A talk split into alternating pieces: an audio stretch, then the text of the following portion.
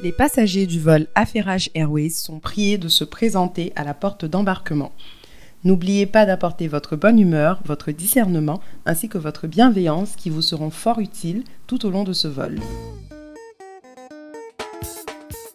Bonjour et bienvenue à tous dans le 11e épisode de Affairage Airways. Je suis Aïssata. Et moi, c'est Laurence. Laurence, est-ce que tu t'es fait vacciner pour le Covid? Non. On n'est pas en train de vous vacciner en masse dans vos pays. Tu demandes à la police. Hein? Oui. la police des vaccinés. Depuis quelques jours, depuis une semaine jour pour jour, je fais la police des vaccins Covid. Moi, je ne suis, moi, je suis pas dans la street comme vous. Hein. Je suis à la maison. Mais c'est chez vous qu'il y a le Covid. Donc, pour... Please. Moi, je me confine, je respecte les règles. Et je ne sais même pas si on est encore, on est déjà arrivé à, à mon âge. J'ai cru voir qu'au Canada, pendant le mois de mai, tout le monde sera éligible pour aller se faire vacciner. Mais la raison pour laquelle depuis lundi, je, je fais la police, c'est que moi-même, je suis allée me faire vacciner lundi dernier. J'ai fait ma première non, non, dose. tu es à moitié vacciné. C'est ça, c'est ça. C'est ça, j'ai dit, j'ai dit, j'ai fait ma première dose. Et mm -hmm. les gens qui n'ont même pas une, une demi-dose Non, parce que en tu eux, fais la police quand tu as seulement la moitié? Oui, je fais la police. J'ai ma première dose d'AstraZeneca. Connaisseur connaît le vaccin qui a fait le plus trembler toute la Terre. Donc, euh, si je deviens bizarre, sachez que c'est AstraZeneca. Est-ce que tu es sûr que c'est le vrai AstraZeneca que vous avez là-bas? Écoute, Et oui. Les gens sont convaincus qu'on qu veut les empoisonner. le, le, problème avec les théories du complot et tout, c'est chiant quand il y a des choses qui prouvent qu'il y a effectivement des faux vaccins qui circulent. C'est ça qui est chiant, parce que j'ai vu des vidéos qui parlent de faux vaccins qui circulent au Nigeria, euh, de doses qui ont été interceptées, je pense, en Afrique du Sud, etc. Donc, il y a des faux vaccins. Mais moi, je pense que, en, tout cas, j'espère, parce que je n'ai aucune certitude, que j'ai reçu le vrai vaccin. Pour l'instant, il n'y a pas encore de rumeur de faux vaccins en Côte d'Ivoire. C'est une rumeur qu'il n'y a que dans quelques pays. Ça m'a poussé à faire un peu de recherche sur le vaccin parce que j'avais beaucoup de doutes avant d'aller me faire vacciner, mais je ne suis pas allée par obligation, mais je suis plus allée parce que je savais qu'à un moment donné, il allait falloir que je le fasse, parce que je déménage bientôt aux États-Unis et puis là-bas, ils sont en campagne pour vacciner toute la population. Donc, soit je me vaccine ici en Côte d'Ivoire, là où je maîtrise le système de santé, là où euh, c'est facile en fait à naviguer, ou alors je vais essayer de comprendre le système de santé américain. Pff, flemme, pas envie. Comment attends, attends, attends. C'était quoi tes doutes? Je pense que j'avais les mêmes doutes que tout le monde, c'est-à-dire mon doute principal était basé sur le fait que le vaccin est tellement nouveau, il a été développé tellement vite que quels que soient les effets secondaires que les laboratoires pharmaceutiques nous communiquent, je me disais qu'il y en avait peut-être qu'ils ne connaissaient pas encore. Parce que d'habitude, ce sont des choses qu'on teste sur un long nombre d'années. Donc une pandémie qui n'a même pas encore deux ans, qui a déjà un vaccin, pour moi, je me dis, imagine dans 10, 15 ans, il y a un effet secondaire qu'on découvre trop tard et avec une majorité de la population vaccinée, et puis on se retrouve tous avec le visage penché ou bien euh, on a un sixième doigt qui pousse, euh, des trucs comme ça, quoi. C'était ça ma crainte principale. Ma deuxième crainte aussi, qui a été un peu alimentée par la psychose qui a eu lieu autour du vaccin AstraZeneca quand il venait d'être sorti, c'était mmh. justement toutes les craintes liées aux effets secondaires immédiats, genre euh, des caillots de sang, etc. Parce que quand ouais. le vaccin AstraZeneca est sorti, il y avait genre quelques cas de gens qui avaient fait des embolies pulmonaires, qui avaient des caillots de sang, et il y a certains Je pense qu'il y a eu des morts même. Il y a eu des morts, exactement. Et donc, il y a des pays qui ont même arrêté les campagnes de vaccination avec ce vaccin à l'époque. Avec le temps maintenant, j'ai fait un peu de recherche avant d'aller me faire vacciner. J'ai compris que quand tu regardes le pourcentage de personnes qui avaient ces effets secondaires, il était plutôt minime. C'est juste que comme le vaccin venait de sortir, chaque moindre truc qui se passait par rapport au vaccin, tout le monde paniquait, on traitait ce vaccin-là comme s'il était hyper unique, alors qu'il y a beaucoup de choses qui ne sont pas uniques au vaccin du Covid, mais tout d'un coup, on a oublié ce que ça fait de se faire vacciner pour euh, la tuberculose, le choléra, etc. On est en mode, oh my god, le vaccin du Covid, quand tu finis, tu auras mal à la tête, c'est la fin du monde. Il y a des risques d'embolie pulmonaire, c'est la fin du monde, alors que je sais pas, il y a des trucs comme la contraception pour les femmes ou les tampons, etc., qui ont des risques peut-être même plus élevés dans ce genre de choses. Et l'autre chose qui m'a Mhm. poussée aussi à aller me faire vacciner, j'ai vu que déjà, il n'y avait pas beaucoup de gens qui se faisaient vacciner. Donc, euh, c'est pas bien hein, qu'il n'y ait pas beaucoup de gens qui se fassent vacciner. Mais moi, je me suis dit, c'est super parce que ça veut dire que je vais pas faire la queue quand je vais aller me faire vacciner. Mais est-ce qu'ils en parlent à la télé? Est-ce que vos ministres se sont fait vacciner à la télé et tout? Pour être honnête, je regarde pas la télé, donc euh, je ne sais pas. Mais euh, je ne pense pas parce que j'ai pas l'impression que la majorité des gens est au courant de comment ça fonctionne. Je lisais et puis ça, ça c'est quelque chose qui arrive partout en Afrique. Il y a aussi beaucoup de gens qui ont beaucoup de doutes et qui ne comptent pas se faire vacciner. Euh, Mais c'est les- clair, et c'est normal même, parce que le, le corps noir a une mémoire de, de tous les tests qui ont été faits sur leur corps, de tous les vaccins qui ont été testés sur leur corps. Donc, en tout cas, je peux juste parler pour la, la communauté, là, parce qu'il y a aussi des Blancs qui ont des doutes et personne ne Mhm. parle. Ouais. Mais euh, en tout cas, en termes de la communauté noire, je pense que c'est justifié. Et euh, c'est justement le, le rôle de, de l'État ou de- des communautés dans lesquelles ils sont, de les rassurer, de prendre le vaccin, en fait. Donc, c'est pour ça que je, je considère qu'il y a des populations qui demandent euh, une attention particulière ou un angle éducatif particulier, parce qu'en effet, il y a des faits historiques qui prouvent que, voilà, on a été dupé plusieurs fois par ces vaccins. Donc, euh, les gens sont dans leur C'est légitime. sans compter que dans le, dans le contexte africain, en fait, il y a, y a des gouvernements qui sont douteux. C'est fou parce qu'on nous demande d'aller prendre un vaccin d'un gouvernement ou d'un État qui ne fait rien pour nous et en qui on n'a pas confiance, en fait. Le vaccin, c'est la confiance. Je comprends ce que Si, tu si veux je n'ai pas confiance dans, dans le système, dans les élus que j'ai autour de moi, ben, je ne prends pas ce vaccin. Je pense que En tout cas, la perspective de- d'un local, en fait? C'est compréhensible, selon moi. Bon, après, moi, je pense que j'aurais compris ça si c'était un vaccin ou un traitement qui était destiné uniquement à la population locale. Là, c'est pas comme si on demande de tester le vaccin uniquement sur des Africains ou sur des Ivoiriens, etc. C'est le même vaccin qu'on prend dans plusieurs autres pays. C'est pas nécessairement le même parce que, par exemple, au Cameroun, ils ont, acheté, ils ont acheté le vaccin chinois. Ils ont acheté aussi le vaccin. Certains pays africains aussi ont acheté le vaccin de l'aide. Oui, mais ce sont pas des Ça vaccins. aussi, ça aide sont- à alimenter cette perspective de est-ce qu'on a la même version? Parce que ma tante m'a dit la même chose, puis j'ai rigolé. Mais après, je suis allée regarder, puis je suis comme ah, c'est pas le vaccin, par exemple, dans le cas de la Côte d'Ivoire, peut-être c'est différent parce que vous, vous avez le vaccin AstraZeneca. Il y a plusieurs pays en fait qui ont acheté d'autres vaccins de pays. euh, voilà quoi. En fait, ce qui s'est passé avec l'Afrique, c'est que l'OMS a fait un programme qui s'appelle Mhm. COVAX. Et le but du programme, c'est de distribuer un certain nombre de vaccins aux pays africains pour que environ au moins 20% de la population africaine soit vaccinée. Et dans COVAX, si je ne me trompe pas, ils, ils distribuent principalement le vaccin AstraZeneca. Donc la majorité des pays qui ont fait partie de ce programme et qui ont adhéré, parce Mhm. qu'il y a des pays qui ont décidé qu'ils ne voulaient Exact. pas, genre la Tanzanie, euh, eux, je les comprendrai jamais. Ils sont en déni total, ils ne veulent juste aucun vaccin. Je pense que là, ils sont en train de changer leur position. euh, J'ai vu des articles passer récemment. mais- Ouais, ils ont mis en place un- une unité pour la Covid, mais ils n'ont encore rien dit, donc on va voir. Mais il y a des pays qui ont décidé de ne pas faire partie de ce programme et d'acheter leur propre vaccin. Mais même en achetant leur propre vaccin, en ce moment, de ce que je sais, il n'y a aucun pays qui utilise un vaccin qui n'est utilisé nulle part ailleurs. Donc même si tu achètes le vaccin chinois, il est aussi sûrement utilisé en Chine. Si tu ach- achètes le vaccin indien, il est aussi sûrement utilisé là-bas. Donc ce que je veux dire, c'est que ce ne sont pas des, vaccins qui sont uniques aux communautés africaines. Parce que même à travers le monde entier, tout le monde n'utilise pas le même vaccin. Même à l'intérieur des États-Unis, ils n'utilisent pas tous le même vaccin. Mais je comprends ce que tu veux dire dans le fait que le problème, à mon avis, c'est que les campagnes de vaccination sont mal faites parce que les gouvernements n'ont pas l'air d'être en train d'essayer de faire comprendre aux gens qu'est-ce que le vaccin, comment ça fonctionne, quels sont les bienfaits, pourquoi se faire vacciner. Est-ce que euh, tu as vu la vidéo qui a fait le buzz? C'était un argument bancal, mais que j'ai trouvé hyper pertinent. Euh, je pense que la vidéo d'un contributeur euh, qui allait, ça, ça- ça se passe au Cameroun, mais je pense que ça, ça témoigne quand même de l'état d'esprit de plusieurs. Il allait à la télé pour dire que on avait des fonds pour la gestion de la COVID qui ont été détournés. Euh, le, le FMI a demandé une reddition des comptes et tout et tout. Mhm. Et là, depuis que les vaccins sont arrivés, dans un pays où on détourne absolument tout, et ça c'est vrai, on a détourné le riz qui avait été donné, le riz d'orca qui avait été donné pour, je, je me souviens plus quelle population ça a été détourné, le riz. On avait donné, comme j'ai mentionné, l'argent de la COVID, apparemment ça a été détourné.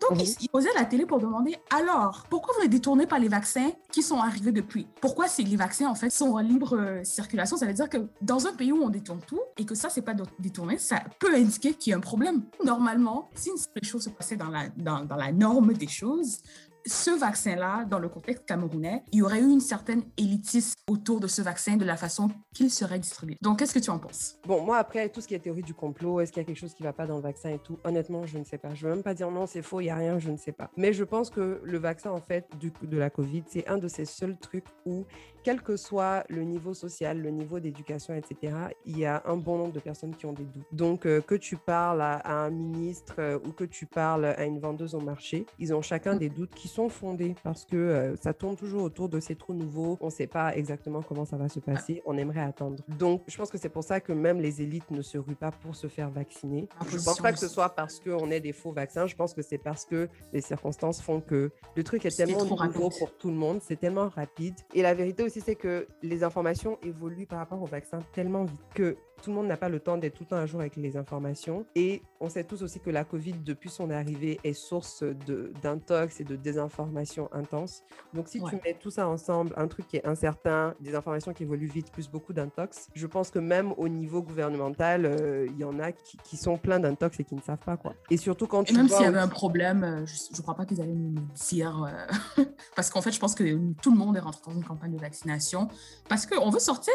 Moi, la, seule raison pour laquelle j'encouragerais des gens à se faire vacciner, ça dépend en fait de, des plans des gens. Moi, ma réalité est que je vais quelque part où bientôt, si tu n'es pas vacciné, tu n'auras pas accès à un certain nombre de choses. Donc, par anticipation par rapport à ça, je suis allée le faire. Et puis, la deuxième réalité aussi est que on a un certain nombre de vaccins en ce moment en Afrique, mais on ne les aura pas pendant longtemps parce que déjà, le seul nombre de vaccins qu'on a, c'est hyper mal géré. Donc, il y a beaucoup de gaspillage qui a lieu. Euh, ils n'arrivent pas à garder euh, les cycles de froid. Donc, il y a beaucoup de vaccins qui se, qui se gâtent. Il n'y a pas assez de personnes qualifié pour vacciner les gens. Donc, ça fait qu'il y en a beaucoup qui vont expirer ou qui ont déjà expiré. Vu qu'on n'achète pas de vaccins et qu'on n'en produit pas sur le continent, il y a un mmh. moment où le vaccin va devenir assez mainstream pour que tout le monde veuille se vacciner, mais qu'il n'y en ait pas assez. Et c'est là où justement les élites vont commencer à détourner, se l'accaparer, etc.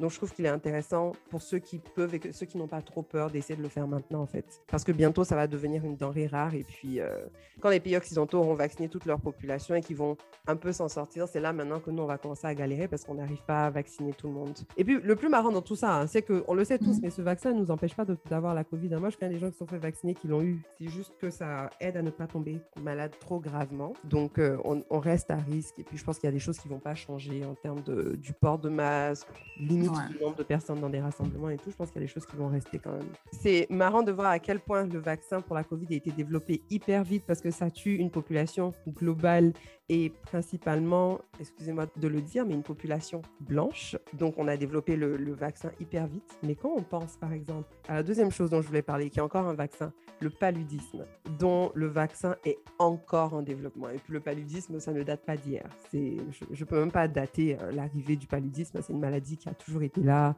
Je ne vais pas l'expliquer. Hein. C'est une maladie qui est causée par les moustiques, donc qui est présente que dans certains pays tropicaux, là où il y a ce genre de moustiques qui peuvent donner le palud.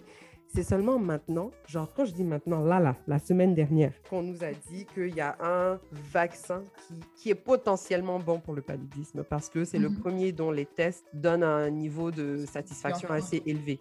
Et je trouve ça assez intéressant parce que ça prend 10 000 ans et oui, appelez-moi euh, complotiste ou etc. Mais c'est uniquement parce que ça ne tue pas des populations euh, blanches ou une population globale. Ça ne tue principalement genre 95% des cas de paludisme sont en Afrique. Donc, quand ça meurt en Afrique, on s'en fout. J'ai beaucoup entendu ce, cet argument quand justement euh, cet article sur le, vaccin contre le palud est sorti.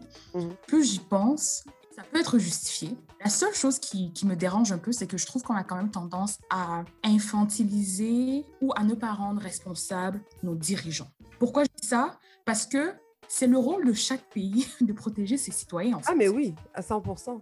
Et si on sait que le paludisme affecte nos populations en majorité et qu'on se plaint de l'Europe, des États-Unis, de la France, parce qu'ils ne se mêlent pas de leurs affaires, c'est à nous de prendre le contrôle scientifique pour trouver le vaccin pour le paludisme. On ne va pas attendre que la France le fasse pour nous, parce que ça ne les affecte pas. Et de toute façon, ils sont là pour protéger leurs citoyens. Donc, du coup, j'ai tellement de discuter avec cet argument parce que un argument de classisme, c'est un argument de mes citoyens payent mes impôts, c'est à moi de les protéger et j'ai une responsabilité envers eux. Et c'est la même logique qu'on doit appliquer vers nos gouvernements. C'est à eux de trouver la solution. Mais quand je dis que le vaccin du palu a pris 10 000 ans à être trouvé parce qu'il tue des populations noires, c'est aussi ce que je veux dire. C'est que quand ça ne tue que des populations noires et que malheureusement tu nous laisses pour nous gérer nous-mêmes, ça prend 10 000 ans parce que ça ne fait pas partie justement des priorités de nos autorités politiques. Après, il y a plusieurs raisons. Hein. Il y a le manque de volonté politique, mais aussi le manque de ressources, de laboratoires, etc. Je pense que le corps médical n'a pas tout ce qu'il lui faut pour pouvoir être efficace dans la recherche d'un vaccin. Mais ça aussi, tout ça vient de, du manque de volonté politique. Mais... Et même si le corps médical local n'est pas assez, on a une diaspora qui est très souvent connectée à nos gouvernements. Donc, si c'était une priorité pour ces gouvernements-là, et ça t'a... Non, c'est ça que je veux dire tout vient de, de, la volonté pardon, politique, parce que même les vaccins de Covid, là, les États africains sont en train de se réunir pour voir comment est-ce qu'en Afrique, on peut produire des vaccins, parce qu'en ce moment, on n'en produit aucun. Et ce Ouais. fameux vaccin du palu, euh, il, est, il a été développé à Oxford, quoi. Donc, c'est même pas en train d'être développé en Afrique ou par des Africains. C'est encore une fois des, des laboratoires étrangers qui sont en train de travailler dessus. Là, justement, ils ont fait des tests. Ils disent que les derniers tests étaient genre 77% efficaces. Puis ils ont testé sur des enfants au Burkina Faso. Et pourquoi des enfants du coup? Est-ce que tu sais pourquoi? Ça, je ne sais pas. Mon hypothèse est qu'ils veuillent en Mhm. faire un vaccin tel que tous les vaccins qu'on a tous reçus pendant notre enfance pour que Ah. dès le jeune âge, tu aies le vaccin contre le polio pour ne pas avoir à y penser à l'âge adulte. Parce que la polio, tétanos, machin, on fait tout ça quand on est enfant. Quoi. Et puis, il y a seulement un certain nombre limité de vaccins qu'on re- qu'on renouvelle quand on est adulte, mais la majorité, on essaie de les faire en tant qu'enfant. Donc, en tout cas, on attend. C'est pas le premier vaccin contre le palu qui a été fait. Il y en a un autre qui avait été fait, qui avait été testé genre au Malawi, au Ghana et au Kenya, qui avait été moins efficace. Donc, pour Mhm. l'instant, celui-ci, c'est le plus efficace qu'on ait vu. Il y a encore d'autres phases de. Parenthèse, hein, parenthèse, ça fait 60 ans qu'on cherche le vaccin contre le paludisme. Et de ce que moi je vois, ça sent quand même assez actif comme recherche, entre guillemets. Donc du coup, ça c'est juste pour revenir rapidement à la COVID, on a 60 ans contre un an. C'est fou. C'est fou, mais j'ai envie de dire, on a 60 ans avec certains laboratoires Très qui cherchent un vaccin contre un an avec le monde entier qui cherche un vaccin. Ouais, le président euh, malgache là, avec son... C'est quoi? Sa, sa boisson, là, Oui, oui, oui. ah, on l'entend plus trop. hein. Mais en tout cas, par rapport à ce vaccin Covid, ou tous ces vaccins-là, ce qui est sera. Donc, dans 10 ans, on va entendre des vrais bails. On a juste la malchance d'être une euh, génération cobaye. C'est aussi simple que ça. Et puis, si on veut pouvoir continuer de vivre avec un certain nombre de libertés et d'ouverture au reste du monde, on va devoir se faire vacciner et puis voir ce qui se passe. Si dans 10 ans, on a tous la bouche penchée, ben on l'aura tous. Et puis, ce sera juste un nouveau critère de beauté. Et puis, voilà. Le standard. Le nouveau standard. toi, ça Si pas la dans bouche 10 penchée ans, comment on a tous 14 orteils. Ben voilà, on va faire des chaussures adaptées parce que ce sera le cas de tout le monde. C'est bon, c'est assez. On va passer au vif du sujet. J'ai hyper hâte pour le sujet qui arrive. Chers amis, vous avez sûrement déjà entendu parler au moins, même si vous n'avez pas regardé. Déjà, nous-mêmes, on en a parlé dans le podcast et puis on en parle partout dans le monde de la série sénégalaise appelée Maîtresse d'un homme marié. Série qui a commencé, si je ne me trompe pas, en 2019, qui a eu un succès incroyable dès ses débuts parce que c'était une des premières séries sénégalaises qui osait aborder un certain nombre de sujets qui étaient jusque-là un peu tabous, j'ai envie de dire, au moins dans les médias et puis dans les films, Ouais. etc tabou au point où ça a vraiment choqué, la, les- les- par exemple, les autorités religieuses locales. Il y a des gens qui voulaient censurer la série, il y a des gens qui ont marché contre la série, etc. Parce que c'était une série vraiment ouverte, euh, sans langue de bois. On parle de polygamie, euh, on parle de sexualité, euh, on parle de la place des femmes dans la société. C'est une série où il y a certains personnages féminins qui osent s'affirmer et, et ça dérangeait certaines personnes. Ce Bon, qui... je, je crois que c'était tabou dans la société sénégalaise. Oui, oui, oui. Mais dans d'autres sociétés, c'est le standard, quoi. C'est ça, tabou dans la société sénégalaise. Et justement, ce que j'allais dire, c'est ce qui était tabou dans la société sénégalaise qui a peut-être attiré communauté à l'international, parce que c'est une série qui finalement a eu un succès partout dans le reste de l'Afrique et même au-delà des frontières africaines. Et, et ça a ouvert un peu, j'ai envie de dire, la voie à plusieurs autres séries sénégalaises, euh, Ouais. telles que Golden, euh, Impact, euh, Dérapage, etc. euh, parce que ça a montré aux gens que euh, bah, déjà l'industrie cinématographique du Sénégal, Sénéwood, produit de bonnes choses. A Ouais. beaucoup de potentiel et puis ça nous ouvre d'autres- juste à d'autres horizons. Donc, justement, la troisième saison a commencé il y a trois semaines environ et euh, on a beaucoup, beaucoup de choses à dire. On aimerait faire un peu un petit debrief rapide de ce qu'on a vu de la troisième saison. Au moment où on est en train d'enregistrer ce podcast, on est seulement rendu à l'épisode 5 de Maîtresse d'un homme marié. Donc, le temps que ça sorte, il y aura sûrement un, max deux autres épisodes qui seront sortis, mais on, on ne les aura pas vus. Donc, on assume que les gens qui vont écouter cette portion, en tout cas, regardent euh, la série. Donc, on s'est penché en fait sur la dynamique entre Jalika, Taïrou et Dalanda. C'est ça qu'on voulait regarder parce que c'est la, la thématique ou la dynamique centrale en fait de, de cette saison. Ce qui m'a marqué en général cette saison, c'est, je trouve en fait qu'il y a beaucoup de trous dans le scénario ou des développements de personnages qui euh, manquent un peu de logique ou que l'évolution est trop brusque. C'est incohérent. Euh, Complètement. euh, le personnage de, de Jalika. Euh, toi, je pense qu'on avait, on s'est parlé, tu avais relevé son habillement qui avait changé, mais moi, ce que j'avais plus relevé, en fait, c'est si on retourne en fait au début de Jalika, c'était une femme qui souffrait dans son couple de violences euh, psychologiques et probablement physiques, si je me souviens bien, Les deux. et qui avait le cancer et qu'il a combattu. Et à la fin de sa maladie, elle était en mode je vais croquer la vie et la vivre euh, sans, sans drame, quoi. Et là, on se retrouve en fait avec une Jalika qui est une femme smart. Elle est pas. Elle, est mariée. Elle est mariée. Elle est mariée dans un foyer polygame et en même temps, elle est une femme soumise, mais en même temps, bad qui veut se fâcher? en fait, je ne sens pas trop cette saison le personnage de Jalika parce que je, pense qu'elle a le cul entre deux chaises, en, d'autres mots. Je ne vois pas en fait où son personnage va aller finalement. Mhm. Et l'autre que je voulais peut-être rajouter par rapport à, à Jalika, par contre, la personne, c'est que son jeu d'acteur est magnifique. C'est toi, tu voulais dire quoi? Son jeu d'acteur est magnifique. La femme, la même, est magnifique pour commencer. Fax. Euh, c'est juste trop de beauté. Je voulais dire, bon, je n'ai pas remarqué que son habillement qui change, mais si je peux faire une parenthèse rapide sur l'habillement, je pensais que j'étais la seule à l'avoir remarqué, et puis j'étais rapidement dans, un, dans une room clubhouse qui parlait de maîtresse d'un homme marié, et puis apparemment d'autres personnes l'ont remarqué. Dans la scène, en fait, où elle a sa valise et elle veut quitter Taïrou, son habillement m'avait choqué parce qu'elle ne s'habillait pas comme ça avant, point. Donc, en termes de cohérence d'un personnage, normalement, il y a un styliste qui travaille sur la série qui dit tel personnage, voilà son style vestimentaire. Et vu qu'elle ne s'était juste jamais habillée comme ça dans le passé, j'étais surprise. Ça aurait peut-être été marrant. Est-ce que tu pensais que ça, que ça marquait un, un, shift dans son développement de, de, de, personnage? Parce que, comme j'ai dit, elle, elle, passe, on dirait, de la femme soumise à, voilà, je me sens, quoi. Elle, elle est restée bad bitch 42 secondes, et puis après, elle est redevenue n'importe quoi. Donc, voilà. Mais ce que je voulais dire, c'est que moi, en fait, j'ai remarqué que juste l'habillement, en fait, en général, dans la série, le niveau de stylisme, en fait, a juste baissé. Parce que je me rappelle très bien que les premières saisons de Maîtresse d'un homme marié, chaque mhm. femme, chaque homme, chaque personnage était tout le temps habillé à la pointe de la mode. Tu les regardais. En tout cas, Lala n'a pas changé. Hein. La femme, là, c'est porter le linge. Elle porte. Et même Lala, même si elle porte, tu remarqueras mhm. qu'elle met moins de grands boubous. Genre, avant Lala, quand Lala était à la maison, elle était toujours dans des grands, grands boubous. Là, ça s'occidentalise un tout petit peu plus. Euh, elle met peut-être des petites robes en dentelle, etc. Mais j'ai l'impression qu'en fait, la série, en général, soit il y a eu un changement de styliste ou mhm. moins de partenariat avec des marques, ou euh, moins de budget alloué au stylisme, mais j'ai l'impression qu'il y a quelque chose en général, et pas que les femmes en fait, j'ai juste remarqué que le, level est un peu descendu par rapport à ce à quoi on était habitué, parce que je remarquais toujours ce que les gens portaient. Si on revient sur Jalika, oui, je vois beaucoup de gens qui observent de l'incohérence dans la manière dont son personnage se développe. Moi, ma piste est la suivante. Attends, avant que tu donnes ta piste, j'avais pas fini ma piste. L'autre chose que je voulais rajouter par rapport à Jalika, c'est que bien que son personnage soit incohérent, quand tu regardes sa structure ou son noyau familial, c'est cohérent. Quand je regarde son père, euh, je me souviens plus son nom, mais bon, dans la série, il, a été tué. Et quand on retourne dans la saison 1 et 2, en mhm. gros, je sais pas comment le dire, mais c'était un, un fuckboy, quoi. Un fuckboy en esti, tabarnak. Le gars, il sortait avec la pote de Jalika.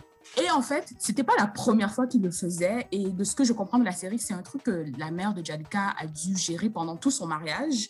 Et que Jalika étant une petite fille, elle a probablement dû observer ou avoir en tout cas le ressenti de sa mère par rapport à ça. Donc, naturellement, quand elle grandit, c'est normal en fait qu'elle reproduise, qu'elle soit peut-être attirée par, par ce format d'homme. Donc ça, c'était la petite parenthèse. Tu peux y aller avec ton point. Justement, je pense que ça, c'est un point valide parce que oui, Taïrou, c'est un grand fuckboy et tout, mais il faut pas oublier qu'elle était quand même mariée à Biram. Hein. Biram, euh, c'est pas la crème de la crème, quoi, pour commencer.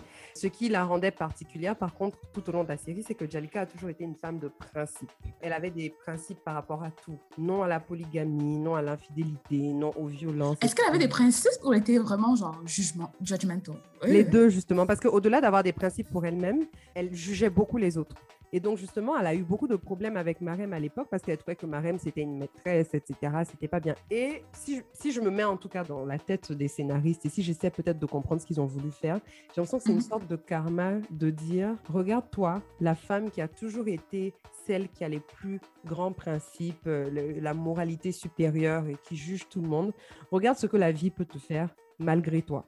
Parce qu'elle vit cette situation malgré elle. Elle ne reste pas avec Taïrou parce qu'elle est 100% sûre où elle a envie. On montre des scènes où elle doute. Et puis après, elle se dit non, euh, je vais rester. Et puis ce sont ces mêmes principes-là qui font qu'elle reste. Parce que dans une des premières scènes de la série, elle dit non, mm. je vais m'imposer, je vais gérer ça, je vais rester parce qu'elle est un peu figée dans la manière dont elle réfléchit. Donc elle se dit, si je me suis mariée déjà, autant rester et puis voir ce que je peux faire de son mariage. Et deuxièmement, on voit mm-hmm. aussi une femme hyper amoureuse. C'est aussi simple que ça. Elle est folle amoureuse de Taïrou parce que si c'est pas l'amour, je ne peux pas comprendre ce qui peut te faire dormir dans une voiture toute une nuit parce que monsieur n'est pas descendu à un moment donné. Faut avoir Et je pense que c'est ça qui la rend. euh, mon Dieu, ça ce sera l'épisode où Laurence va parler franglais, mais excusez-moi. hein.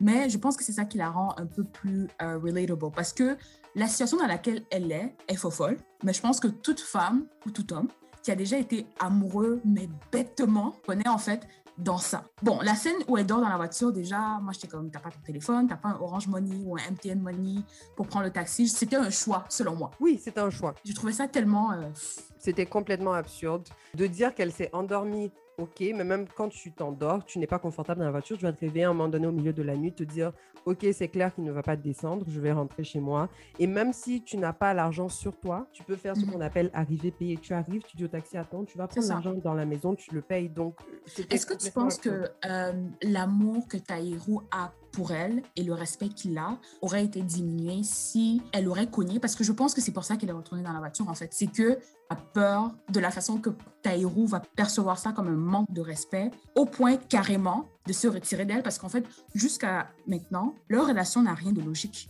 Et puis même Taïrou, on va arriver sur lui après parce que j'ai ma théorie par rapport à lui.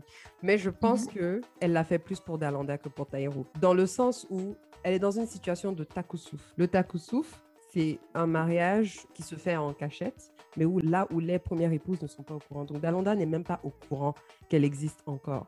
Donc si elle était une deuxième femme euh, déclarée, elle aurait été dans son droit de venir taper à la porte et de dire c'est ma nuit, je viens chercher mon homme, qu'est-ce qu'il fait encore ici, pourquoi tu le retiens, etc.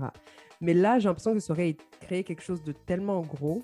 Peut-être que elle pensait un peu à Taïrou, hein, mais j'avais l'impression que c'était plus pour Dalanda, en fait, de se dire que, OK, ça reste une femme qui n'a en fait rien demandé dans cette situation. Donc, euh, peut-être qu'il y a d'autres moyens pour qu'elle puisse la prendre. Interesting. Moi, j'avais vu ça de l'autre côté, que son union avec Taïrou et sa dynamique, la dynamique de sa relation avec Taïrou est seulement saine si Dala- Dalanda est, est heureuse, quoi. Et c'est dans, dans ce sens-là qu'elle se comportait de cette façon. Peut-être. Et puis, je pense aussi que quelque chose qu'il ne nous rappelle pas assez, c'est que Dalanda, sa grossesse est à risque. Il ne faut pas la Ah, contrarier. Parce qu'apparemment, elle avait failli mourir quand elle avait été enceinte de ses deux, autres jumelles. Il y a des fois, franchement, elles sont un peu bizarres. Mais qu'elle est enceinte de ses deux jumelles. Donc, elle devrait faire hyper attention à elle et tout. Maintenant, Taïrou, la majorité de la saison, pour l'instant, j'ai regardé avec ma mère et ma tante. Puis on se disait, mais Taïrou, en fait, c'est un, un fuckboy à quel point pour pouvoir faire ça? Parce que quand tu le regardes, si tu regardes juste à la surface, tu te dis, mais en fait, le mec, il est complètement machiavélique. Parce que euh, quand tu le vois se comporter avec Dalanda, tu te dis, mais comment est-ce qu'il peut ensuite retourner se comporter de manière aussi suite aussi avec euh, Jalika? Je- tu, tu essaies de comprendre en fait où est le problème, pourquoi il fait ça? Moi, je crois que c'est un polygame dans l'âme. Parce que quand tu le regardes avec Dalanda, tu ne peux pas me dire que ce mec n'est pas amoureux. Pareil avec Jalika. Je sais même pas si c'est du fuckboyisme, en fait. Parce que quand je regarde les scènes avec Dalanda, Mhm. de dépendante à celle avec Jalika, chacune des scènes, il est amoureux. C'est un partenaire idéal. En tout cas, franchement, quand je regarde la manière dont il traite chacune, euh, le- la manière dont il drague Dalanda en ce moment, je dis yes, papy. Genre, euh, les fleurs euh, qu'on envoie à sa table, les petites attentions, machin. Et puis, tu vois même Dalanda qui est en train de retomber amoureuse, et, et je comprends à 100%. Il est, il est peut-être amoureux des deux, mais je trouve que c'est un lâche. Parce que c'est un Oui. mec qui est. il est incapable de faire face à la confrontation, même quand c'est lui qui a foutu la merde. Et tout a commencé justement quand il a marié Jalika, parce que dès qu'il a su que Dalanda était enceinte, il a commencé Mhm. à avoir des doutes. Il a essayé de dire à Jalika une, deux fois que non, il ne pouvait pas la marier finalement parce que euh, Voilà. Dalanda est enceinte. Il ne l'a pas dit. Il a attendu de se marier. Quand ils ont fini de se marier, il lui a dit. Ça, c'est être un lâche. Et c'est être la pire des espèces. C'est Ensuite, fou quand même, tu viens de te marier et ton mec te dit, by the way, pendant euh, la lune de miel, passant, euh, la lune de miel. En passant, j'ai pas divorcé avec mon autre femme, donc euh, bienvenue dans la polygamie, t'es ma deuxième femme. Et d'ailleurs, je compte pas divorcer avec elle. Surprise, yay Quoi? Et, et deuxièmement, quand je regarde la situation là, il y a des fois, je me dis, est-ce que il est amoureux des deux ou il est en conflit par rapport à son sens de la responsabilité? Parce que justement, vu que Dalanda porte ses enfants et les hommes africains, je veux dire, quand tu portes leur enfant, ils sentent une certaine responsabilité. En plus de ça, c'est une grossesse à risque que les docteurs lui ont dit de Mhm. ne pas garder, elle peut perdre la vie, etc. J'ai l'impression qu'il se sent hyper responsable par rapport à elle, par rapport à ça. Après, dans ses actions, tu te dis, bon, c'est plus que de la il responsabilité. en fait trop en fait. Il en fait plus. énormément. Mais en même temps, Jalika, j'ai l'impression aussi qu'au début, quand il ne lui a pas dit assez vite que Dalanda était enceinte et tout, c'est parce qu'il était déjà engagé. Donc, tu voyais aussi le gars qui, était en mode bah, j'ai pris un engagement, la fille, elle a déjà fait son enterrement de vie de jeune fille, tout est planifié, j'ai déjà parlé à la famille et tout, je ne peux pas maintenant gâter le mariage maintenant. Donc, au-delà de son potentiel polyamour euh, et du fait que c'est un, un fuckboy en esti, j'ai aussi l'impression de voir un homme à cheval en fait entre son niveau de responsabilité pour chacune des femmes. Est-ce qu'il est responsable dans ce comportement? C'est ça la non, question. justement, en, essayant justement d'être en essayant d'être responsable, il n'est pas du tout? Il n'est pas du tout. la vraie responsabilité aurait été de choisir une des femmes parce qu'il sait que ce sont deux femmes qui ne veulent pas la polygamie. Si au moins les deux voulaient la polygamie, il aurait pu essayer. Mais la responsabilité aurait été de dire je fais mon choix. Dans les deux cas, je serai malheureux parce que je perds une femme que j'aime beaucoup. Et puis, j'informe chaque personne et puis on y va. C'est tout ce que j'ai à dire sur ce mec. Il m'énerve. Autre chose que j'avais euh, constaté sur Taïrou, pour moi, en tout cas, il donne l'apparence d'être un ange. Et je pense que c'est aussi une critique peut-être de nos sociétés où tu peux pas nécessairement juger quelqu'un par ses apparences, il a un bon travail, voilà, c'est le mec gentil, classe, et derrière, il fait du sale. Donc, en fait, ce que je constate dans Maîtresse de non mari, plus je regarde, plus je suis comme, hmm, Biram est pas si mal alors que c'est lui qui est caractérisé comme la pire des personnes. Et, moi, j'ai toujours aimé Biram. Contexte, c'est pas le pire en fait. Avec Biram, tu n'as jamais de surprise. Il est vrai. C'est le plus honnête de tous. Le plus honnête. Il n'est pas bien dans ce qu'il fait, mais il est honnête. Il est lui. Donc, quand Biram fait quelque chose, tu n'es jamais surpris. Tu te dis bien sûr que Biram a fait ça. Mais gens comme Taïrou, là, c'est les pires. J'ai un débat à lancer rapidement. Entre Tristan euh, Thompson de Chloé Kardashian et bah, tu vois, Tristan Thompson, pour moi, c'est un biram. Tu vois, Tristan Thompson ne va pas tromper quelqu'un encore et puis vous allez être surpris. Il y avait des, des, des, Ça faisait les manchettes, comme tu vas me dire récemment, que ouais, il a encore trompé Chloé. Pourquoi vous êtes étonné Pourquoi Genre, c'est un biram, ce mec? Accepté. Accepté. Et puis finalement, j'ai l'impression que je ne veux aucun des deux, quoi, parce qu'à la fin de la journée, ben.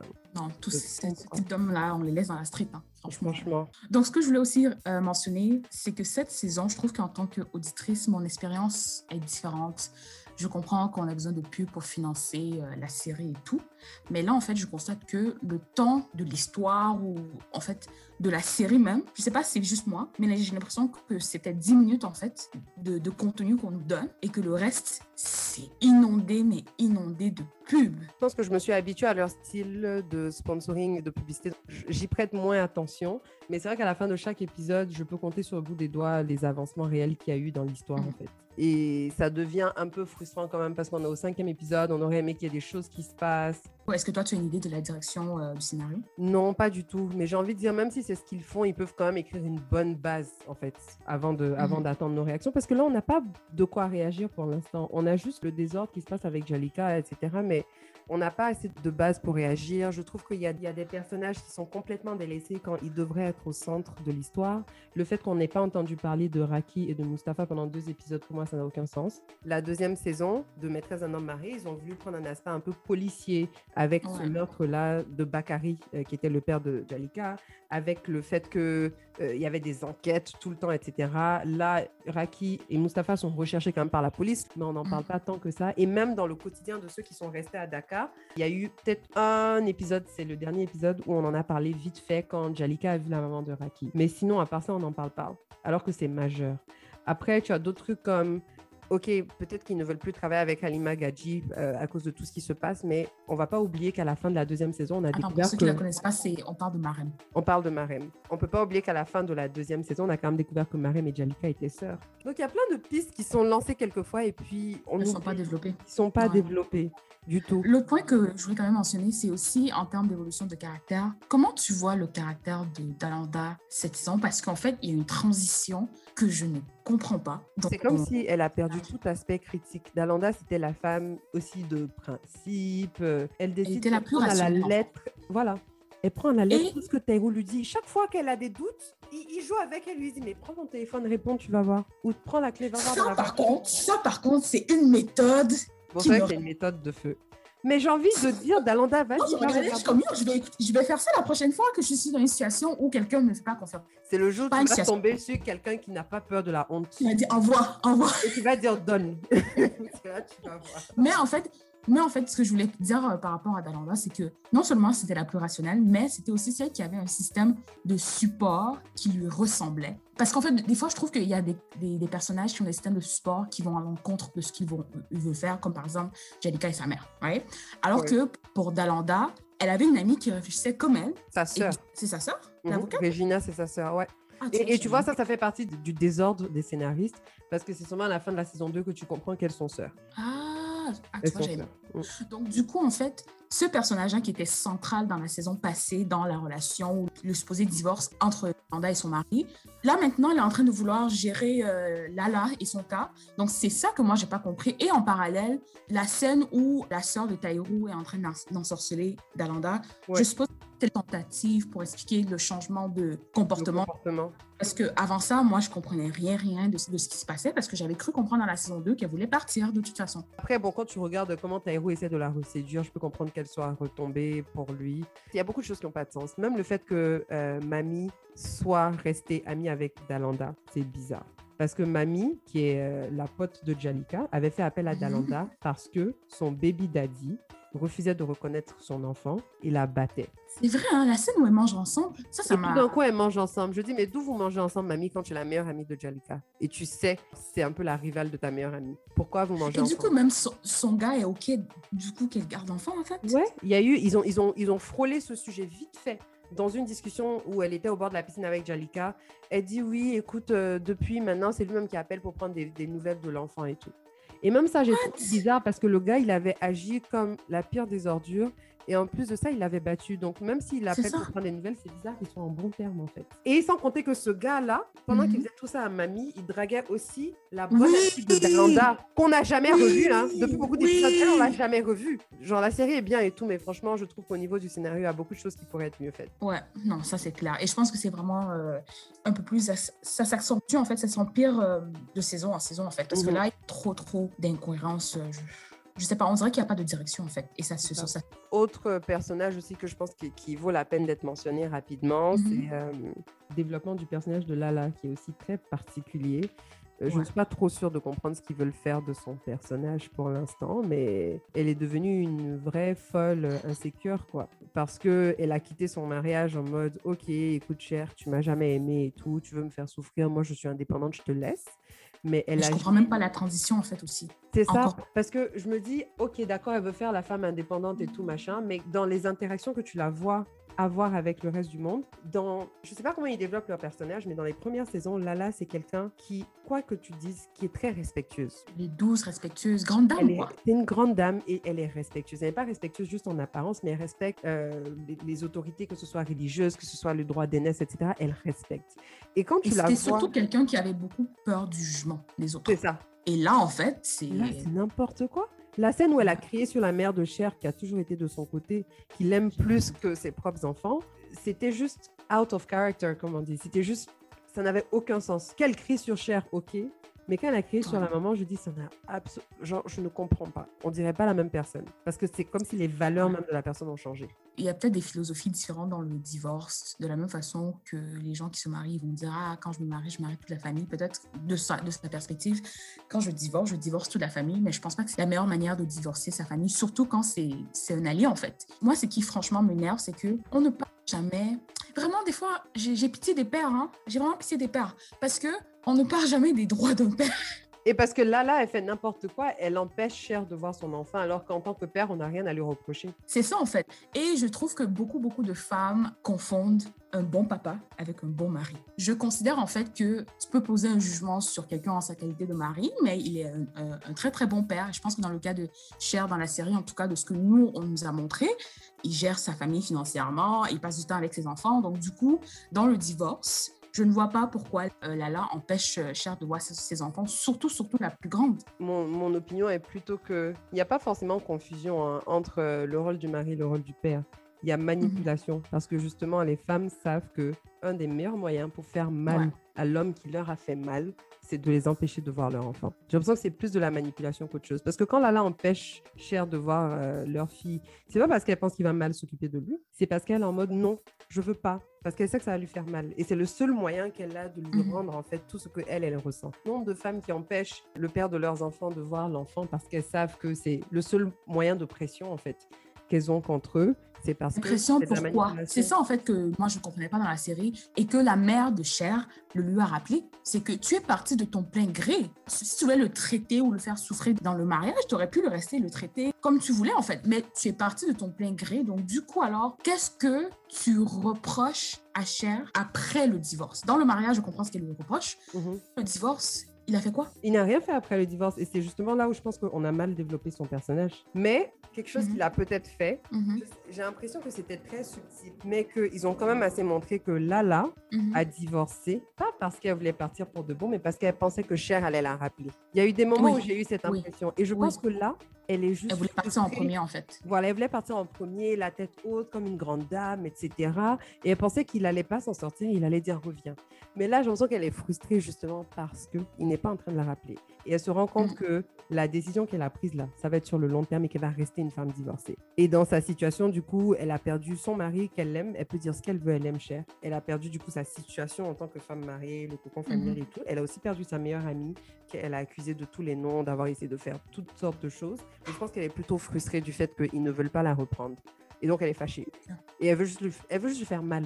Ouais, je trouve juste que franchement, ça passe pas par, par tes enfants, quoi. Surtout quand tu es des enfants assez âgés pour savoir euh, ce qui se passe. Pour le...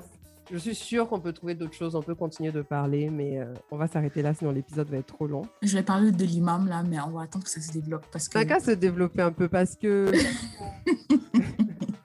personne Voilà, n'est à l'abri en fait. un autre fuckboy, un vieux comme Parce ça. que, en fait, la leçon que moi je retiens de tout ça, c'est que que tu sois respectueuse, que tu sois belle, que tu sois soumise, que tu sois une femme de carrière, mon frère, on va te tromper.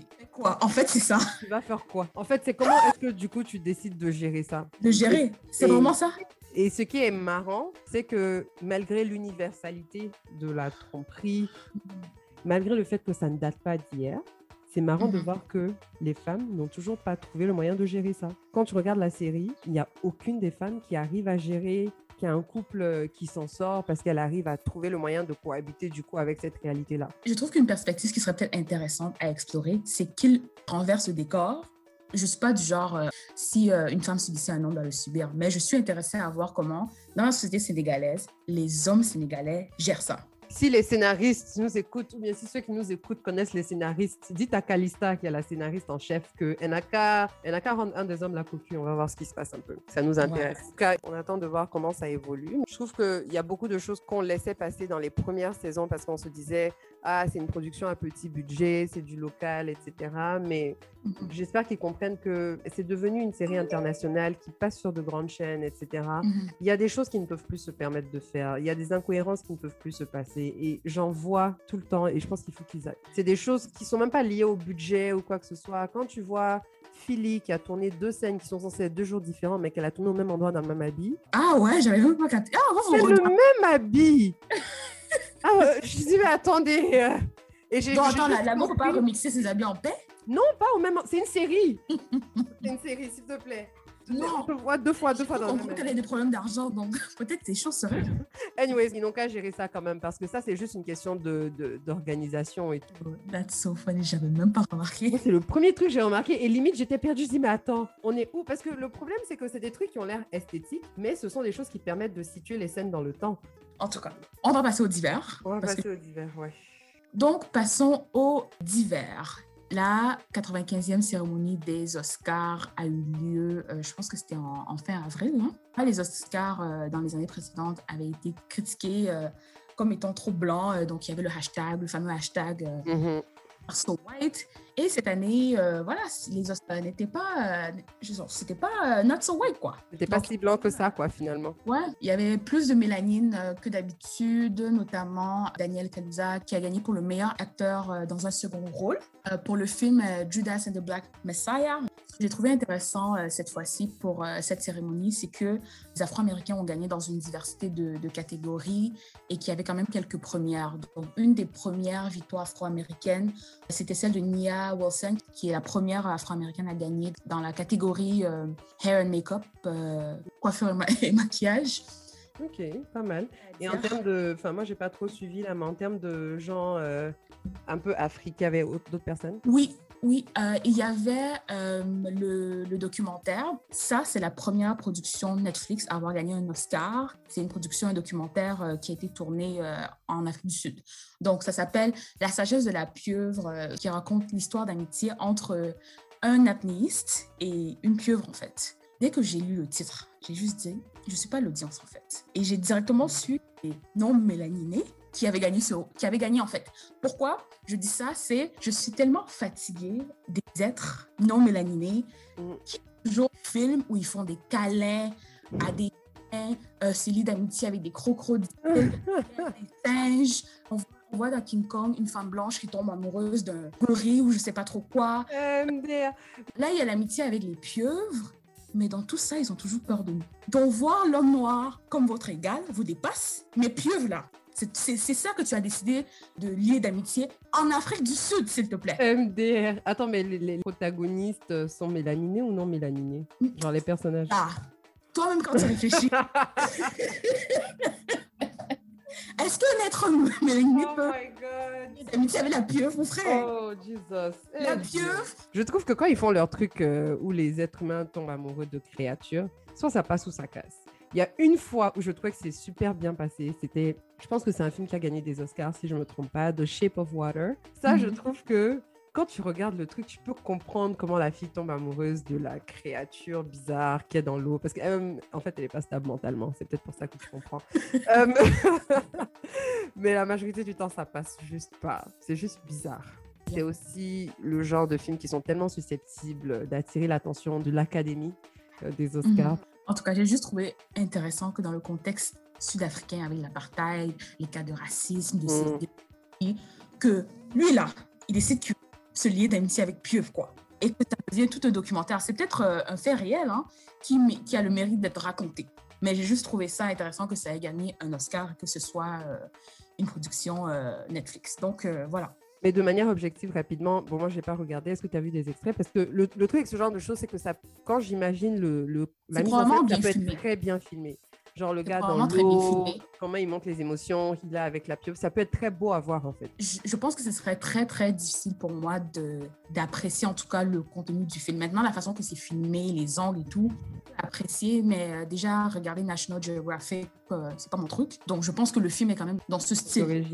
Dans ce style. Moi, j'aime les êtres humains et j'encourage les personnes non mélaninées à aimer les êtres humains. Point. MDR, est-ce que tu as d'autres Les êtres humains d'abord. Il faut aimer les êtres humains d'abord. C'est ça que je veux dire. Oh. Après, vos, vos chiens, vos, vos chats là et tout. Il n'y a pas de problème, le message est passé. Et du coup, est-ce que tu as d'autres trucs euh, par rapport aux Oscars? Non, c'est tout ce que j'avais à dire euh, sur le coup. Et euh, on peut passer à notre dernier divers. euh. Le dernier divers nous vient du Zimbabwe. Donc déjà, pour introduire ça, euh, il y a beaucoup de contenu ou d'articles en tout cas autour de la dette africaine, du renouvellement, du renouvellement de prêts de plusieurs pays, de Chine, Afrique, de blablabla. Je sais que j'en avais parlé à, à Isata plus tôt, mais c'était trop complexe. C'est pas le sujet le plus intéressant à aborder. Par contre, par contre, je constate en fait que chaque pays africain est en train de gérer ce problème de dette à sa manière en fait. Justement, ça nous amène au Zimbabwe, qui fait vraiment preuve de créativité en fait. Donc, pour la petite histoire, les autorités du Zimbabwe ont annoncé la vente de permis de chasse pour tuer 500 éléphants. Et en fait, ils, ils considèrent en fait que cette vente-là va permettre de, de compenser les pertes de revenus touristiques touristique. Complètement absurde. causée par la COVID. Et en fait, c'est aussi une façon pour eux de contrôler la population d'éléphants, mais en vrai, là. C'est vraiment. Genre, pour- ils ont trop d'éléphants? En fait, ben, le Zimbabwe a la plus grande euh, population d'éléphants. Mais est-ce que Euh. c'est trop? Parce que même si la population est grande, s'il n'y a pas un surplus, c'est complètement con quand genre il y a beaucoup d'espèces qui sont en voie de disparition. Quoi. Tu peux, faut pas C'est pour, euh, c'est pour calmer, je pense, des ONG qui, qui parlent de contrôle de population. Mais en fait, entre nous, on sait que c'est pour avoir plus de revenus, surtout en considérant que avec tout ce qui se passe au Zimbabwe et la pandémie, ils sont 17 milliards en dette. Je fais pas partie de ceux qui sont trop à fond sur les animaux et tout, mais c'est quand même horrible d'entendre dire qu'ils vont tuer toute une partie de leur faune juste pour Ouais. rembourser une dette parce qu'ils n'ont pas été capables de gérer euh, leur euh, déficit euh, budgétaire.